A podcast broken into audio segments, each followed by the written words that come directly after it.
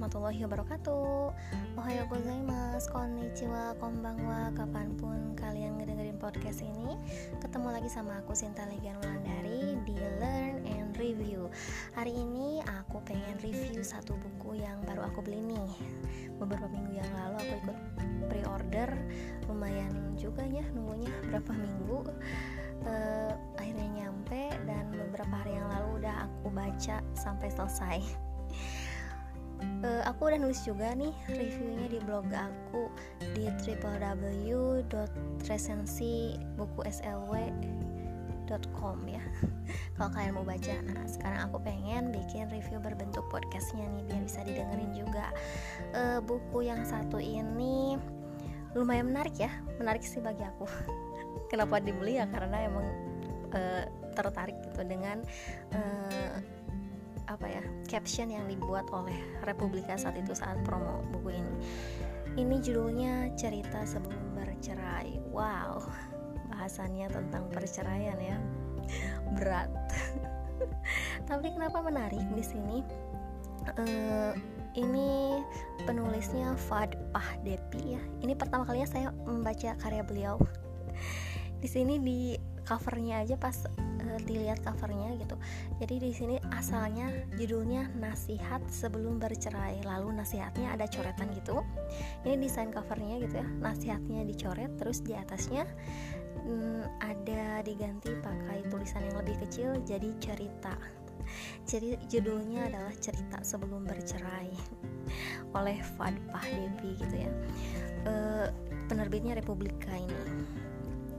Oke okay kenapa aku tertarik buat ikutan beli buku ini waktu itu? Ikutan pre-order malah. Ada bonusnya juga loh ada notebooknya gitu ya. Lumayan dan ada diskonnya juga waktu itu. Dari harga normal waktu itu diskon saat pre-order. Ini aku pas baca caption yang dibikin Republika itu jadi penasaran. Selain cover ya yang bikin aku penasaran adalah caption yang ternyata diambil dari kata pengantar uh, penulis di sini ada ya aku bacain Perceraian memang merupakan tema yang jarang kita bicarakan, meski sebenarnya sangat penting. Saya yakin hampir semua ikatan pernikahan pernah melahirkan wacana perceraian. Apa pun alasan dan latar belakangnya, kalau boleh menggeneralisir, semua orang yang menikah pasti pernah berpikir untuk bercerai kan? Oke, dari situ uh, aku penasaran gitu benarkah gitu? Generalisir yang dibuat oleh penulis ini uh, nyata gitu. Jadi di sini uh, penulis menyatakan kalau boleh menggeneralisir semua orang yang menikah pasti pernah berpikir untuk bercerai kan? Uh, di situ loh teman-teman aku penasarannya. Soalnya memang aku pribadi dulu pernah gitu terpikirkan untuk e, bercerai. Tapi saat lihat buku ini nggak ada pikiran itu loh dulu ya itu nah makanya aku tuh tertarik. Dan memang suami juga pernah cerita dia juga e, e, pernah berkelbat gitu di benaknya tentang perceraian pernah gitu ya dulu. Jadi aku penasaran nih emang bener gitu setiap e, yang menikah itu pasti pernah berpikir untuk bercerai. Berarti uh, apa ya namanya wacana ini sebenarnya ada di benak uh, tiap orang yang menikah gitu. Apakah itu benar? Soalnya memang uh, pasti ya di dalam pernikahan itu ada konflik. Pasti ada gitu baik kecil maupun besar kecil sedang besar lah beda-beda lah tiap orang memandang konflik itu. Apakah itu konflik uh, yang bisa dihadapi dengan mudah oleh uh, pasangan ataupun mungkin memang tergolong berat? Tiap orang punya uh, kriterianya masing-masing gitu ya mengenai konflik ini. Dan tiap orang uh, punya cara menghadapinya juga masing-masing juga gitu. Nah di sini kan aku penasaran tuh jadi akhirnya aku baca dan setelah beres aku baca nih jeng jeng jeng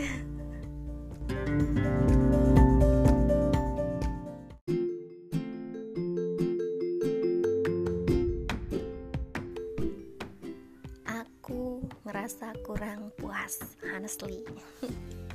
Oke okay, karena memang awalnya aku tuh uh, mikirnya bakalan ada data-data gitu ya. Kayak statistik aja. Mungkin penulis kirain bakal ada kayak hasil angket atau kuesioner yang uh, diisi oleh misalnya sampel berapa orang segimana segimana gitu. Aduh. Emang karya ilmiah ya. Cuma emang awalnya aku mikirnya gitu loh pengen ngejawab penasaran itu. Nah setelah baca sampai beres ternyata itu tidak ada minasang tidak ada ya di buku ini. Tapi ada sih sedikit uh, saya bacakan aja ya. Jadi kenapa penulis bisa menggeneralisir seperti itu? Nih dalam kasus pernikahan saya pikiran untuk bercerai sudah datang di bulan-bulan pertama pernikahan kami. Menguat di tahun pertama menghebat di lima tahun berikutnya dan ternyata kadang sesekali muncul meski sekarang sudah menikah selama 10 tahun. Saat saya bertanya pada orang-orang yang sudah menikah lebih lama, konon pikiran itu juga sesekali muncul di situasi-situasi tertentu yang berat dan kompleks. Nah, jadi teman-teman, ternyata memang penulis ada sampel datanya meskipun tidak dituliskan berapa orang yang eh, dia tanya gitu, lalu berapa persen yang menjawab pernah, berapa persen yang enggak gitu.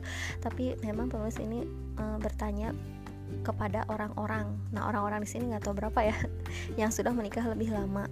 Jadi lebih dari 10 tahun ya. E, ternyata memang pernah sesekali muncul gitu kayak gitu. Nah, gimana nih? Eh, teman-teman di sini yang udah pernah nikah apakah pernah muncul pikiran seperti itu pikiran untuk bercerai oke okay. nah itu ya itu kepenasaran saya sebenarnya kurang terjawab di hal ini meskipun mungkin kalau dipikir-pikir rasional juga sih ya wacana perceraian itu kayaknya ada uh, karena memang udah nikah gitu. Kalau belum nikah ya kayaknya nggak akan ada wacana seperti itu nggak akan ada pikiran seperti itu ya. Tapi uh, saya nggak tahu nih apakah mungkin uh, orang yang menikah tidak pernah sama sekali berkelebat dalam benaknya untuk perceraian seperti untuk bercerai. Nah itu penasaran sih apakah ada nih ada nggak teman-teman nih di sini yang nggak pernah sekalipun berpikir seperti itu? Nggak pernah sekalipun uh, terpikir di benaknya oke. Okay. saya lanjutkan eh, aku lanjutin ya. Di sini penulis juga um, latar belakang penulisan buku ini gitu ya. Kenapa menulis buku ini? Uh, ini kan judulnya cerita sebelum bercerai gitu ya. Cerita dan ternyata memang full hampir hampir full. Ini cerita tentang keseharian penulis dengan uh, sang istri ini sih kalau kata aku lebih kayak jurnal seorang suami ya jurnal harian. Kayak buku diary. Diary suami gitu. Di sini eh, kebanyakan itu kayak suami yang ngungkapin unek-uneknya perasaannya kepada istrinya. Dan kebanyakan memang di sini adalah kisah-kisah indah yang romantis. Aduh. Tapi sebenarnya kisah-kisahnya sederhana loh sederhana tapi dalam. Di sini gitu. Uh, nah jadi penulis juga mengungkapkan kalau uh, kan tadi ya penulis juga mengungkapkan tuh bahwa dia juga pernah berpikir untuk bercerai. Nah, lalu di sini ada apa yang mencegah saya untuk melanjutkan pikiran-pikiran itu atau penulis. Apa yang membuat saya dan Rizka istri saya terus bertahan? Lebih sering adalah karena kerelaan untuk menengok kembali apa yang terjadi di belakang mengakrabinya perlahan, untuk kemudian kita jadikan bahan untuk merenung, berpikir, membebaskan hal-hal buruk yang menjadi rantai besi bagi ego masing-masing. Jadi intinya di sini kalau istilah penulis sih retrospeksi ya, di sini kayak flashback gitu eh, melihat kembali ke belakang kisah-kisah indah yang pernah uh, terjadi di antara uh, pasangan suami istri itu sih.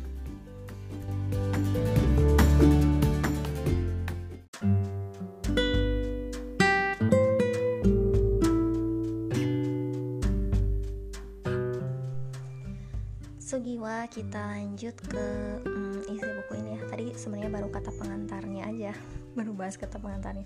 Uh, dan memang saat awal banget pas buka buku ini cukup ternyap dengan ucapan terima kasih penulis kepada istrinya. Di sini di awal, halaman awal-awal gitu ya. Ada hmm, ucapan terima kasih penulis. Aku bacain aja ya biar pada baper untuk istriku Rizka aku mencintaimu dengan cara menyerahkan kepadamu semua senjata untuk menghancurkanku menceritakan semua rahasiaku membuka segala kelemahanku mengajarimu perlahan-lahan dan untuk waktu yang panjang tentang bagaimana cara membuatku sakit, terluka, bahkan tak bisa menyembuhkannya lagi sampai aku mati. Aku mencintaimu dengan cara membuatmu sangat kuat, begitu kuat sehingga aku tak berdaya dalam pelukanmu, apalagi di dalam pengertian dan kasih sayangmu. Selamat ulang tahun pernikahan ke-10. meleleh ya gitu padahal ini ditulis buat istrinya kenapa aku yang meleleh ya di sini uh, apa ya menyadarkan pembaca sebenarnya kalau pasangan kita itu bisa menjadi musuh terbesar bagi kita gitu. Karena pasangan kita itu uh, tahu seluk beluk tentang kita tahu rahasia-rahasia tersembunyi kita gitu ya. Pokoknya uh, yang paling privat yang paling pribadi tentang cerita-cerita kita tentang cara membuat kita, kita nangis cara bikin kita ketawa pokoknya pasangan kita itu sebenarnya uh, bisa jadi musuh berbahaya yang dapat mengendalikan emosi kita ya. Aduh jadi bener lah di sini. Kalau dipikir-pikir lagi wah bahaya sebenarnya. Ada orang yang tahu tentang kita sebanyak pasangan kita itu. Oke okay, tapi memang begitulah gitu ya. E, begitulah memang e, pernikahan gitu. Pasti ketahuan e, bobroknya kita gitu. Yang paling tahu itu pasti pasangan kita kekurangan kita, kelemahan kita, pokoknya yang jelek-jelek dari kita pasti pasangan kita itu tahu. Jadi uh, hati-hatilah. Hati-hatilah berperilaku ya pada pasangan kita karena bisa menjadi musuh terbesar kita. Nah aku juga pengen baca ini uh, di bab-bab awal buku ini. Keren lah kalau kata aku ini keren ada nih jika kau ingin bahagia dalam sebulan, nikahi orang yang kau cintai. Jika engkau ingin berbahagia untuk selama-lamanya, bahagiakan orang yang kau nikahi. Bener kan? Beneran banget tuh. Nih, kata penulis, saya menuliskan kalimat itu sungguh-sungguh. Pernikahan memang tak pernah menjadi sesuatu yang mudah dan biasa-biasa saja. Jika Anda mencari kebahagiaan dengan menikah, mungkin Anda salah. Pernikahan hanya akan memberikan Anda kebahagiaan yang pendek. Oke, okay, uh, dalam ya itu. Pernikahan hanya akan memberikan Anda kebahagiaan yang pendek. Kalau yang kita cari adalah kebahagiaan, ya harus mikir lagi lah kalau kalau kita mencari kebahagiaan kebahagiaan dalam menikah gitu nih konon seminggu atau paling lama sebulan saja sepanjang bulan madu. Setelah itu segalanya jadi berat dan kurang menyenangkan. Tiba-tiba anda sadar bahwa pasangan yang anda nikahi memiliki banyak kekurangan. Lalu ketika kalian saling komplain soal ini atau itu, kalian sadar bahwa ada banyak ketidakcocokan. Banyak pengantin baru yang sebelumnya saling kenal bertanya-tanya, setelah menikah kok jadi sering berantem ya? Memang begitu kenyataannya. Belum lagi, pernikahan memberi kita tanggung jawab lebih, kewajiban lebih, beban lebih, masalah lebih. Bahaya ya ini bisa jadi bikin orang takut nikah. Demikianlah, pernikahan tak pernah sesederhana tentang melegalkan hubungan badan, bukan? Jika hanya itu yang dicari, mungkin Anda akan mendapatkannya. Tetapi jika Anda mencari kebahagiaan melalui pernikahan, Anda harus memikirkannya dua kali. Satu-satunya cara untuk menciptakan sebuah pernikahan yang bahagia adalah dengan menjalin cinta yang sadar. Ini nih, di bold nih, caps lock. cinta yang sadar adalah cinta yang mengerti bahwa segalanya tidak akan berjalan mulus-mulus saja bahwa saling mengerti adalah formula terbaik untuk saling menerima bahwa kebahagiaan adalah sesuatu yang harus diperjuangkan. Oke teman-teman kita mau uh, single atau menikah masalah itu pasti ada kan? Single aja masalah itu pasti ada apalagi kalau menikah. Pasti aja ada masalah. Kan namanya juga hidup ya. Jadi kita harus sadar gitu. Kalau dalam pernikahan segalanya tidak akan berjalan mulus-mulus saja gitu kalau ada yang nggak mulus gitu di dalam suatu pernikahan kalau ada hal-hal yang memang eh, nggak uh, sesuai ya berarti wajar gitu. Mencintai secara sadar adalah ketika kita mengatakan kepada pasangan sah kita aku mencintaimu dengan cara berhenti mengandaikan semua hal baik yang tak ada pada dirimu dan memaafkan semua hal buruk yang ada pada dirimu. Memang pernikahan bukan jawaban untuk masalah kebahagiaan, Menikah adalah jawaban untuk masalah keberkahan. Jika Anda ingin hidup berkah, maka menikahlah. Tetapi jika Anda ingin pernikahan yang bahagia, pernikahan yang langgeng, bahagiakanlah orang yang Anda nikahi. But this is not a simple task for sure. Ini bukan hal yang mudah ya. Membahagiakan orang yang kita nikahi ini bukanlah sesuatu yang mudah, bukanlah uh, tugas yang uh, gampang gitu.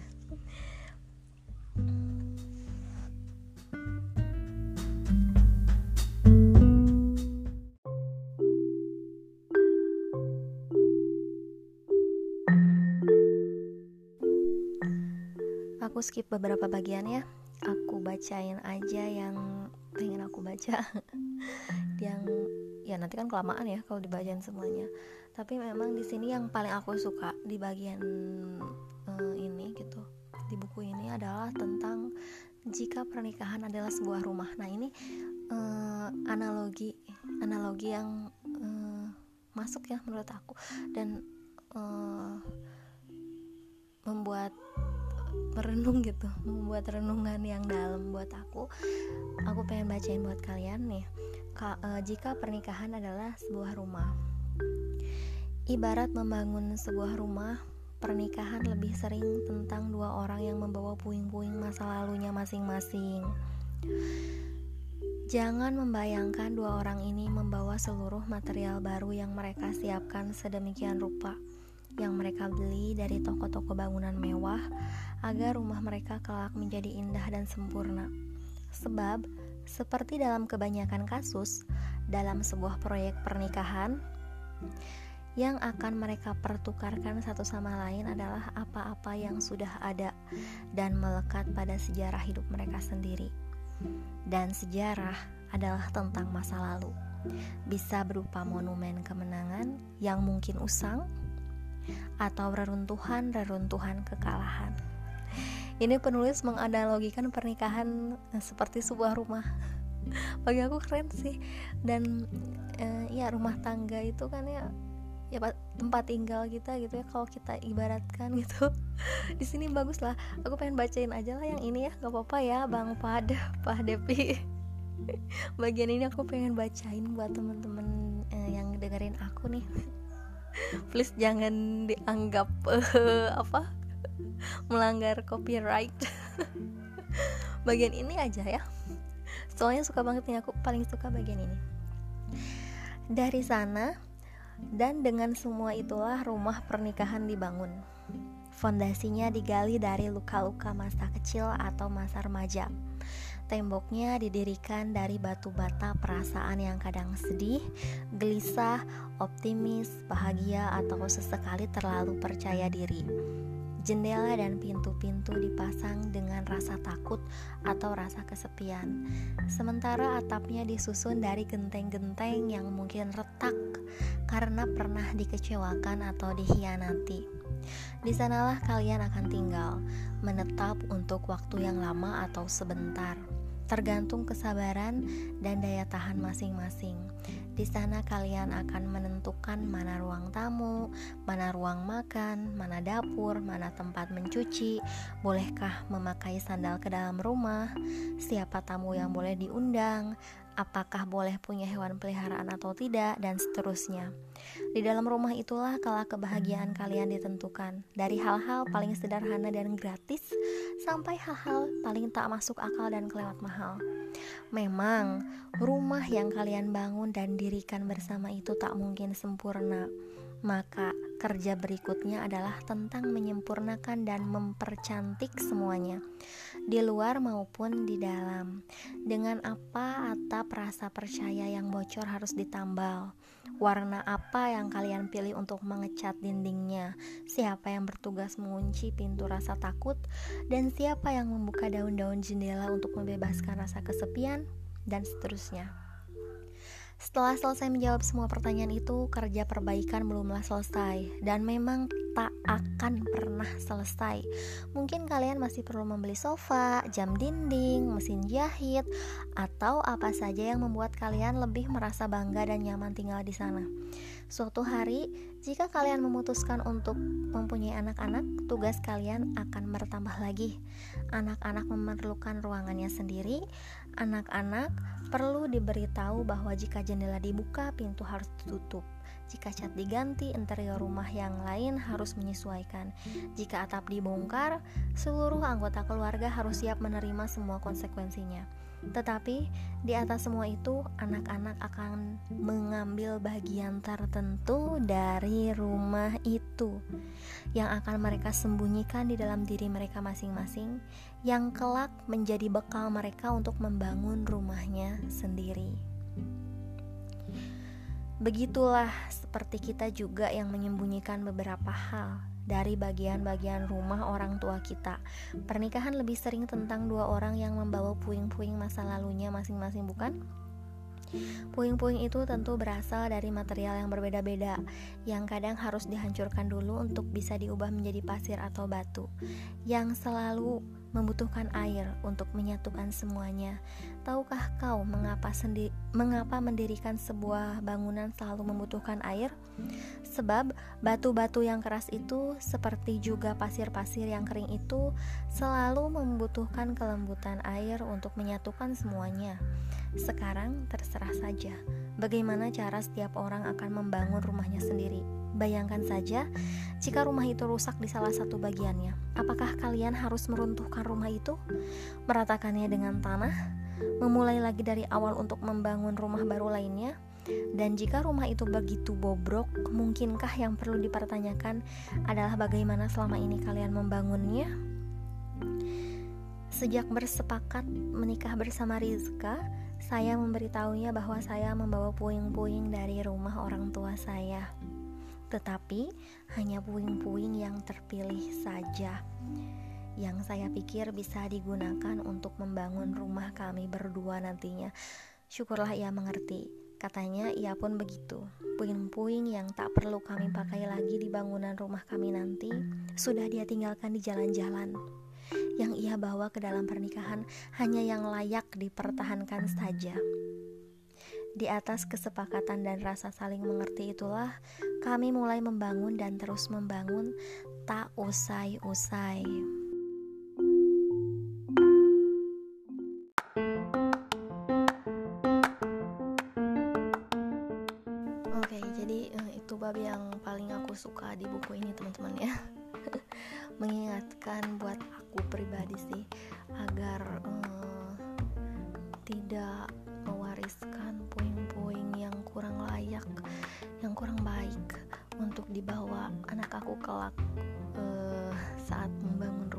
Sendiri gitu. Jadi benar-benar gitu ya harus hati-hati saat membangun uh, sebuah rumah pernikahan ini. Mungkin uh, air itu dianalogikan sebagai sebagai kelembutan kali ya kasih sayang atau hmm, jadi cara kita dalam menyikapi konflik atau misalnya saat mengungkapkan e, rasa sedih, rasa kecewa, rasa marah dengan cara yang baik seperti apa kayak gitu. Jangan sampai anak kita melihat sesuatu hal yang e, bisa menjadi apa ya? bisa menggoyahkan atau bisa membuat bangunannya kelak itu jadi tidak stabil bisa menggoreskan luka gitu di hati anak kita gitu ya jadi ke inner child gitu ya. Itu sih sebenarnya PR buat aku sebagai orang tua. Semoga aku tidak uh, mewariskan puing-puing yang kurang baik gitu buat anak aku kelak. Oke, okay, jadi itu yang paling aku suka gitu. Terus ada juga sih sebenarnya kayak cerita hmm, penulis dan mendidik anak laki-laki gitu ya, karena memang menurut aku mendidik anak laki-laki itu tanggung jawabnya lebih besar. Kenapa? Ya karena memang anak laki-laki itu suatu saat akan menjadi seorang suami, seorang suami yang bisa menjadi surga atau neraka bagi istrinya. Eh, di dalam rumah tangga gitu. Jadi surga di rumah tangga itu ya saat hidup. Surga atau neraka di kehidupan. Dan di akhirat ya di dunia dan di akhirat. E, apakah istri, istrinya nanti kelak e, bisa merasakan surga di rumah tangganya? Gitu ataukah di, istrinya akan merasakan neraka pada rumah tangganya gitu? Itu bergantung pada orang tua juga gitu kan? Terutama ibunya aku gitu. Aku kan belum punya anak laki-laki sih cuman memang ada rencana uh, suatu saat mau punya laki-laki. Jadi sekarang emang udah baca-baca dan ternyata memang tanggung jawabnya itu lebih besar gitu ya menakutkan. Soalnya nanti anak laki-laki kita akan uh, memiliki tanggung jawab yang besar itu tanggung jawab laki-laki itu kan lebih besar ya. Seperti itu. Uh, terus apa ya namanya ada juga sih yang so sweet banget buat aku. Kalau pas anak-anaknya itu meniru uh, bapaknya gitu penulis untuk memberikan bunga kepada ibunya gitu. Karena memang anaknya itu sering melihat ayahnya rutin gitu uh, menghadiahkan bunga untuk ibunya seperti itu untuk istrinya gitu. Jadi anak-anaknya saat uh, ibunya uh, habis melahirkan anak ketiga gitu mereka berinisiatif gitu ya. Kedua anak laki-laki ini berinisiatif untuk uh, memberikan bunga kepada sang ibu gitu ya. So sweet banget. gitu dan di sini seorang ayah itu biasanya bangga saat anaknya mm, mengikuti hal-hal yang baik gitu dan tentu saja di sini penulis juga mengungkapkan rasa takutnya takutnya gitu anaknya itu uh, mencontoh hal-hal yang kurang baik dari dirinya seperti itu ya uh, jadi di sini penulis juga selain sebagai suami dia juga menuliskan unek-uneknya sebagai ayah gitu. terus juga ada cerita tentang orang tua penulis gitu ya. Tentang kisah cinta orang tua penulis yang uh, sederhana tapi memang uh, maknanya uh, dalam gitu. Jadi hal-hal kecil gitu hal-hal kecil tapi bermakna seperti itu. Jadi uh, banyak sekali lah cerita-cerita dan memang sebenarnya ini setiap subbab itu ceritanya pendek-pendek. Tadi kan ya cuman paling 3 sampai 4 halaman lah paling banyak kayak gitu aku sendiri uh, adalah pembaca yang sistematis ya kalau baca itu harus dari awal sampai akhir gitu ya satu-satu Nah, tapi sebenarnya ini buku ini e, bisa dibaca acak, bisa dibaca acak walaupun aku pembaca sistematis ya. Kalau aku sih tetap harus dari depan. Jadi kalau ini bisa dibaca acak itu e, pastinya tetap nyambung-nyambung aja lah gitu. Soalnya di sini banyak gitu ya e, subbab-subbab yang merupakan cerita-cerita terpisah kayak gitu. Lalu e, apa ya namanya? Terakhir lah, aku pengen ada kutipan terakhir nih dari buku ini pokoknya ini hmm, keren lah kalau kataku kalian harus baca hmm, nah jika nanti pikiran itu datang lagi secara sungguh-sungguh atau sekedar menggoda temukanlah cara untuk mengingat semua cerita yang pernah kalian upayakan bersama. Oke di sini hmm, ada cerita yang pernah kalian upayakan bersama gitu. Di sini kebayangkan kalau kita nggak ada usaha untuk membuat cerita-cerita yang indah gitu. Jadinya pas retrospeksi yang kita ingat malah kebanyakan keburukannya. Jadi kita benar-benar harus berusaha setiap harinya untuk menciptakan cerita-cerita indah agar suatu saat bisa flashback kembali dan mengingat lebih banyak cerita-cerita yang baiknya daripada yang buruk-buruknya. Gitu kan terus memang uh, yang terakhir juga di sini penulis uh, menekankan balik lagi ke awal ya dan di sini uh, nih di sini ada kata-kata penulis yang memang sebenarnya hmm, bagus gitu ya kalau kata aku semua orang sebenarnya tahu perceraian itu buruk baik secara agama maupun sosial. Siapa sih yang bercerai? Siapa yang mau kisah cintanya berantakan? Siapa yang mau rumah tangga dan kebersamaan keluarganya berakhir? Saya yakin tidak ada. Tetapi toh semua orang menghadapi persoalannya masing-masing dengan konteks dan kompleksitas yang berbeda-beda. Melalui buku ini, saya tidak hendak mencegah orang bercerai, apalagi melarangnya. Saya juga tidak sedang memberitahu bahwa perceraian itu begini dan begitu.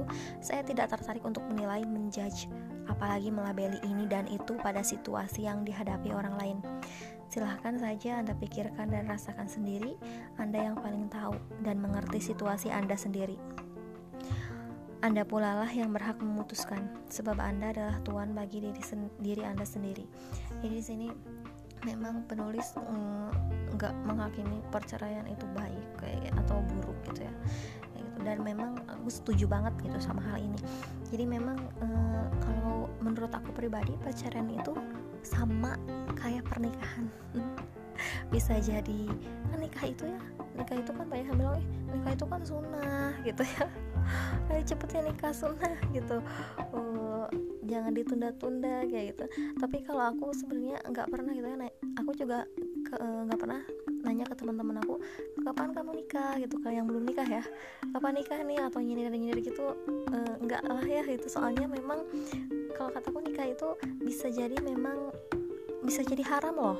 Nikah itu bisa jadi haram coba. Nikah itu haram kalau misalnya seorang pemuda itu punya penyakit menular yang berbahaya gitu. Itu kan kalau dipaksain nikah kasihan calon istrinya kan jadi mending gak usah dipaksa nikah gitu. Itu haram hukumnya bagi dia untuk menikah soalnya nanti bisa menzolimi orang lain bisa menzolimi istrinya. Nanti istrinya yang sehat tertular kan kasihan. Dia harus sembuh dulu baru bisa nikah kayak gitu kan. Itu kan bisa jadi ya hukumnya haram atau bisa jadi sunnah yang memang sudah bisa menafkahi sehat lahir batin kayak gitu. Itu bisa jadi sunnah atau bisa jadi wajib kalau uh, uh, kalau memang yang bersangkutan itu tidak bisa menahan hawa nafsunya kayak itu daripada mungkin uh, berzina atau memperkosa uh, jadi mungkin itu menikah bisa menjadi hal yang wajib bagi dirinya untuk menjaga dirinya sendiri. Tapi sebenarnya Allah sudah menyediakan uh, apa namanya uh, solusi sebenarnya untuk seorang seseorang yang belum mampu menikah tapi udah kebelet gitu kan? Apa itu? Puasa. Kalau kamu tidak mampu menikah puasa. Seperti itu ya. Berpuasa itu bisa menahan meredam hawa nafsu gitu. Jadi sebenarnya udah ada solusinya sih ya. Uh, terus sama dengan perceraian kalau menurut aku ya di sini. Kalau bercerai itu tidak boleh gitu Allah tidak akan mencantumkannya dalam Al-Quran dong. Malah diatur loh gitu di dalam Al-Quran. Kalau teman-teman mau buka surat uh, Anisa kalau tidak salah Anis. Ayat 130 ya. Di situ ada coba kalau ada yang mm, bisa buka. Nah di, di dalam Al-Quran diatur sedemikian rupa gitu ya perceraian itu harus gimana gimana gimana harus secara baik gitu kan. Berarti sebenarnya mm, boleh gitu. Jadi kalau aku sih nggak mm, nggak mau gitu ngejudge orang yang bercerai itu. Eh kok bercerai ya? kayak gitu. Kok nggak mm, nggak nggak nggak mau nyari jalan keluar yang lain ya? kayak gitu kan. Aku nggak mau menjadi kayak gitu. Karena bisa jadi mungkin dia memiliki masalah yang uh, tidak bisa dihadapi hal-hal yang tidak aku ketahui kan bisa bisa jadi ya kayak gitu. Jadi memang mungkin itu jalan terbaik buat dia ya kenapa enggak gitu? Karena Allah sudah uh, membuat aturan-aturan untuk bercerai juga gitu. Berarti itu perceraian juga bisa sebenarnya sebagai suatu penyelesaian masalah walaupun itu seharusnya memang e, menjadi e, jalan akhir gitu ya suatu jalan akhir nah juga di sini e, di Quran surat An-Nisa ayat 130 aku bacain artinya aja ya dan jika keduanya bercerai, maka Allah akan memberi kecukupan kepada masing-masing dari karunia-Nya. Dan Allah maha luas karunia-Nya, maha bijaksana. E, kalau kita membaca Quran surat ini berarti intinya berarti Allah itu membolehkan kan sebenarnya? Kan ada tuh yang Allah itu katanya ada hadis hmm, katanya Allah itu membenci perceraian. Coba kalau aku sih cari lagi sumbernya dari mana gitu. Soalnya yang aku tahu kalau sampai hadisnya doif kan itu berarti hadis palsu gitu ya. Kayak gitu. Soalnya kan kebayangkan ada kasus-kasus yang memang uh, mungkin perceraian bisa menjadi jalan keluar kayak masa sih gitu seorang istri uh, harus tetap bertahan dengan suami yang mungkin sering jajan di luar terus uh, apa namanya punya jadi punya penyakit seks yang uh, bisa menular kan bahaya tuh. Terus atau mungkin uh, ada KDRT di dalam rumah tangganya yang bisa menyebabkan beban mental yang berat sehingga depresi atau mungkin malah jadi ujung-ujungnya bisa menimbulkan kematian. Itu kan daripada bahaya udah deh kalau kata aku uh, love yourself please gitu. Uh, jadi gimana ya? Maksudnya ya harus berpikir juga gitu ya untuk respect ourselves gitu ya. Aku pernah uh, ikut sih kelas eh, self respect ini. Bagus dah. Ya jadi benar-benar uh, kita itu harus uh, menjaga atau menghargai diri kita sendiri gitu. Uh, orang yang pertama kali harus kita cintai adalah diri kita sendiri. Karena kalau kita nggak bisa mencintai diri kita sendiri bagaimana kita bisa mencintai orang lain? Seperti itu kalau kita tidak tahu cara mencintai diri sendiri, bagaimana kita bisa mencintai orang lain dengan baik? Uh, jadi kalau misalnya memang ada masalah seperti itu yang bisa menimbulkan uh, kemudaratan atau kematian kayak gitu ya ya udah lebih baik itu daripada kan uh, tetap bareng-bareng tapi kita ketularan kan bahaya tuh. Nanti ke bayi gimana kan bisa nular tuh kayak HIV kayak gitu. Banyak kan kasus-kasus sekarang seperti itu. Dan kalau kata aku percayaan pada kasus-kasus itu itu adalah yang dibolehkan bahkan wajib mungkin ya kalau kata aku. Itu wajib soalnya kasihan kasihan kasihan pasangannya gitu baik suami atau istrinya gitu. Misalnya kalau istrinya yang kena penyakit itu kan suaminya kasihan tuh kalau kena atau kalau suaminya yang kena penyakit itu nanti istrinya yang kena gimana kasihan belum lagi nanti ke anaknya kayak gitu. Kan nanti kan bisa menular ya lewat asi bisa menular seperti itu udahlah gitu. Ini menjadi wajib. Nah terus bisa juga uh, jadi haram juga gitu kan. Kalau emang misalnya nggak ada alasan yang logis atau syar'i gitu nggak ada. Misalnya kayak uh, aduh pengen cerai ya gara-gara misalnya udah nggak ada rasa lagi nih nggak ada rasa cinta lagi gitu kan. Uh, gimana gitu? Masa kita uh, merusak ikatan pernikahan ini hanya karena udah nggak ada rasa lagi gitu. Karena bagi aku sendiri gitu bagi aku pribadi sebuah cinta itu hanya apa ya emosi. Cinta itu kayak emosi aja sih. Jadi bisa muncul tenggelam begitu saja gitu ya kalau suami lagi baik tuh ah, bisa jadi cinta banget ya kita tuh. Terus pas suami lagi jahat tuh saya lagi nyebelin lagi maksudnya uh, ya gitulah. Padahal nyebelin dikit ya tapi kan kita kadang sebagai istri bilangnya jahat ya. Padahal misalnya dia mm, makan es krim sendiri gitu kan aduh jahat banget ya itu nggak bagi-bagi gitu. Nah itu uh, kayak gitu kan bisa kita kan lagi kesel kan kita apalagi lagi PMS tuh lagi head itu kan bisa marah kita tuh bisa bisa menganggap kalau itu suatu hal yang uh, apa ya menghilangkan rasa cinta kita ya kita bisa hilang gitu. Hanya hal-hal sepele seperti itu rasa cinta itu sebenarnya bisa hilang. Dan masa sih hanya karena uh, rasa yang hilang timbul itu kita merusak pernikahan uh, ini gitu ya. Gitu. Itu kalau kata aku uh, enggak. nggak logis sih. Coba sih cari alasan yang lain lah yang lebih layak untuk diajukan kalau mau ke pengadilan gitu. Jangan sampai cuma karena aduh udah nggak cinta lagi gitu. Karena cinta itu bisa diupayakan gitu bisa dimunculkan kembali dan bisa tiba-tiba hilang bisa tiba-tiba muncul lagi seperti itu.